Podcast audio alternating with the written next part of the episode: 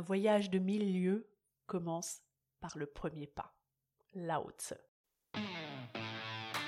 Tu es mère et entrepreneur ou solopreneur, tu souhaites booster ton business sans sacrifier ta vie de famille. Tu es au bon endroit car sur Mompreneur Ambitieuse, on rencontre des mompreneurs exceptionnels qui vont te partager leurs bons coups et surtout leurs défis chaque semaine. Tu vas découvrir des entrevues dynamiques et authentiques qui sauront t'inspirer à booster ton business sans sacrifier ta vie de famille. Et oui, c'est possible. Je suis Laetitia Mazax et je te souhaite la bienvenue sur Mompreneur Ambitieuse. Bienvenue à toi, cher Mompreneur. Cet épisode s'inscrit en fait dans une série qui fait partie d'un challenge.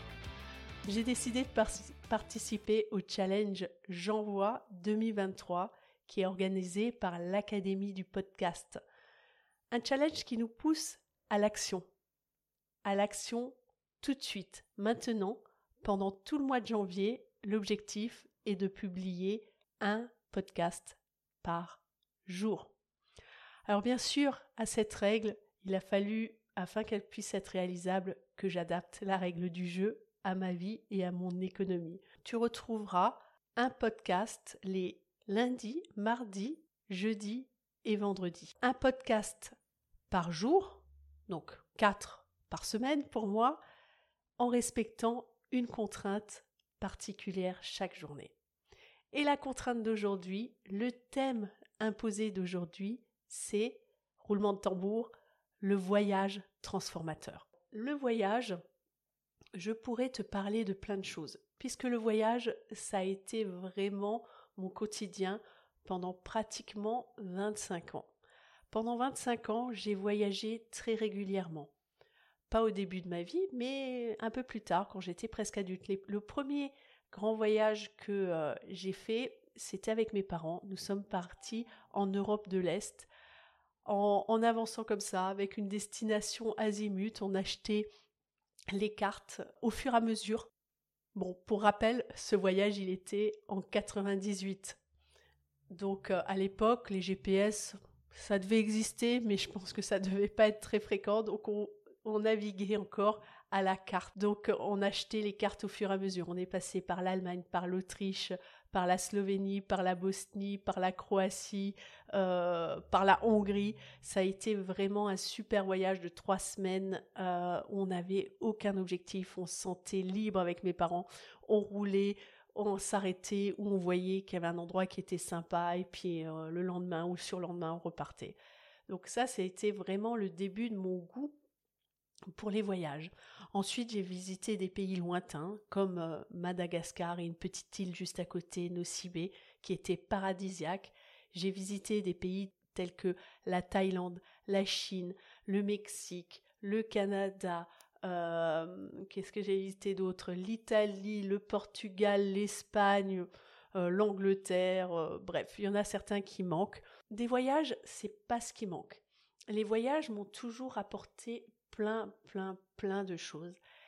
Mais celui plus particulièrement dont j'aimerais te parler aujourd'hui, celui qui m'a le plus transformé, qui m'a apporté une leçon de vie, je trouve vraiment extraordinaire, c'est un voyage que j'ai fait pas très loin de chez moi. En fait, j'avais envie de partir en randonnée. Et j'avais envie de partir quelques jours. Je me suis dit, je vais partir, mais euh, est-ce qu'il y a du monde qui voudrait venir avec moi? Donc j'ai demandé autour de moi qui était disponible dans la date où je voulais partir. Je me suis décidée une semaine avant. Et ben, en fait, j'ai trouvé personne. Donc j'ai décidé de choisir un parcours de randonnée qui était proche de chez moi, qui me permettrait, en cas de moindre souci, de pouvoir revenir si euh, le besoin s'en faisait sentir. Et l'objectif, c'était de partir, bien sûr, plusieurs jours avec mon sac sur le dos. Donc je t'avoue qu'au début, J'en menais pas trop large. J'avais pas forcément peur de me tromper dans le chemin ou quoi. Ce dont j'avais plus peur, c'est les nuits sous la tente. Euh, en gros, j'avais peur de m'effrayer pour une branche qui tombe d'un arbre et de croire qu'il y avait une grosse bête derrière. Alors, ce que m'a appris ce voyage, la première leçon, c'est que quand tu es fatigué, tu dors. Donc ça, c'est la première leçon que j'ai apprise. Euh, et en fait, j'ai pas du tout eu peur de, dormir seule finalement. Je posais ma tente euh, au gré euh, des, de là où je trouvais un, endroit sympa. Donc j'avais déjà j'avais étudié un petit peu en amont la carte en fonction du temps de marche, etc. À quel moment il faudra à peu près que je m'arrête? Est-ce qu'il y aura un endroit à peu près où ce sera possible? Mais en fait, je cherchais, voilà, quand on était à, quand j'avais déjà marché depuis 5 ou 6 heures, je me mettais à la recherche d'un lieu pour poser euh, ma tente. Mais en fait, c'est euh, un peu plus tard, presque à la fin de ce voyage, que j'ai appris cette leçon qui a vraiment euh, été impactante pour moi. À un moment donné, je me suis retrouvée à un croisement de chemin. Et je ne voyais pas le marquage, la signalétique me permettant de savoir s'il fallait que j'aille à droite ou à gauche. Et je me retrouvais à cette croisée de chemin et j'arrivais pas à prendre une décision. J'arrivais pas à voir où il fallait que j'aille. Je regardais ma carte et j'arrivais pas à comprendre avec la carte s'il fallait que j'aille plutôt à droite et à gauche. Et j'étais comme buggée. Et à un moment donné, j'ai fait un travail de lâcher prise parce que ce qui m'empêchait de trouver le bon chemin en fait, c'est que je n'acceptais pas le fait de me tromper. Je voulais être sûre d'aller sur le bon chemin. Je voulais pas euh, prendre le risque de faire un détour parce qu'en fin de journée, on est parfois un petit peu fatigué. Et en fait, au bout d'un moment, j'ai lâché prise et j'ai accepté que peut-être j'allais me tromper, que j'allais peut-être pas prendre le bon chemin et que ce serait ok et que, comme dit l'adage, tous les chemins mènent à Rome.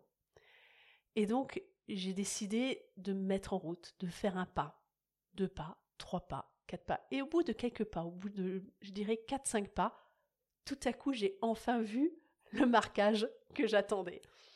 Donc, cette expérience, elle m'a apporté vraiment une transformation de prendre conscience que d'accepter l'erreur, que l'erreur, elle fait partie du chemin et qu'en fait, c'est pas une erreur, c'est une expérience.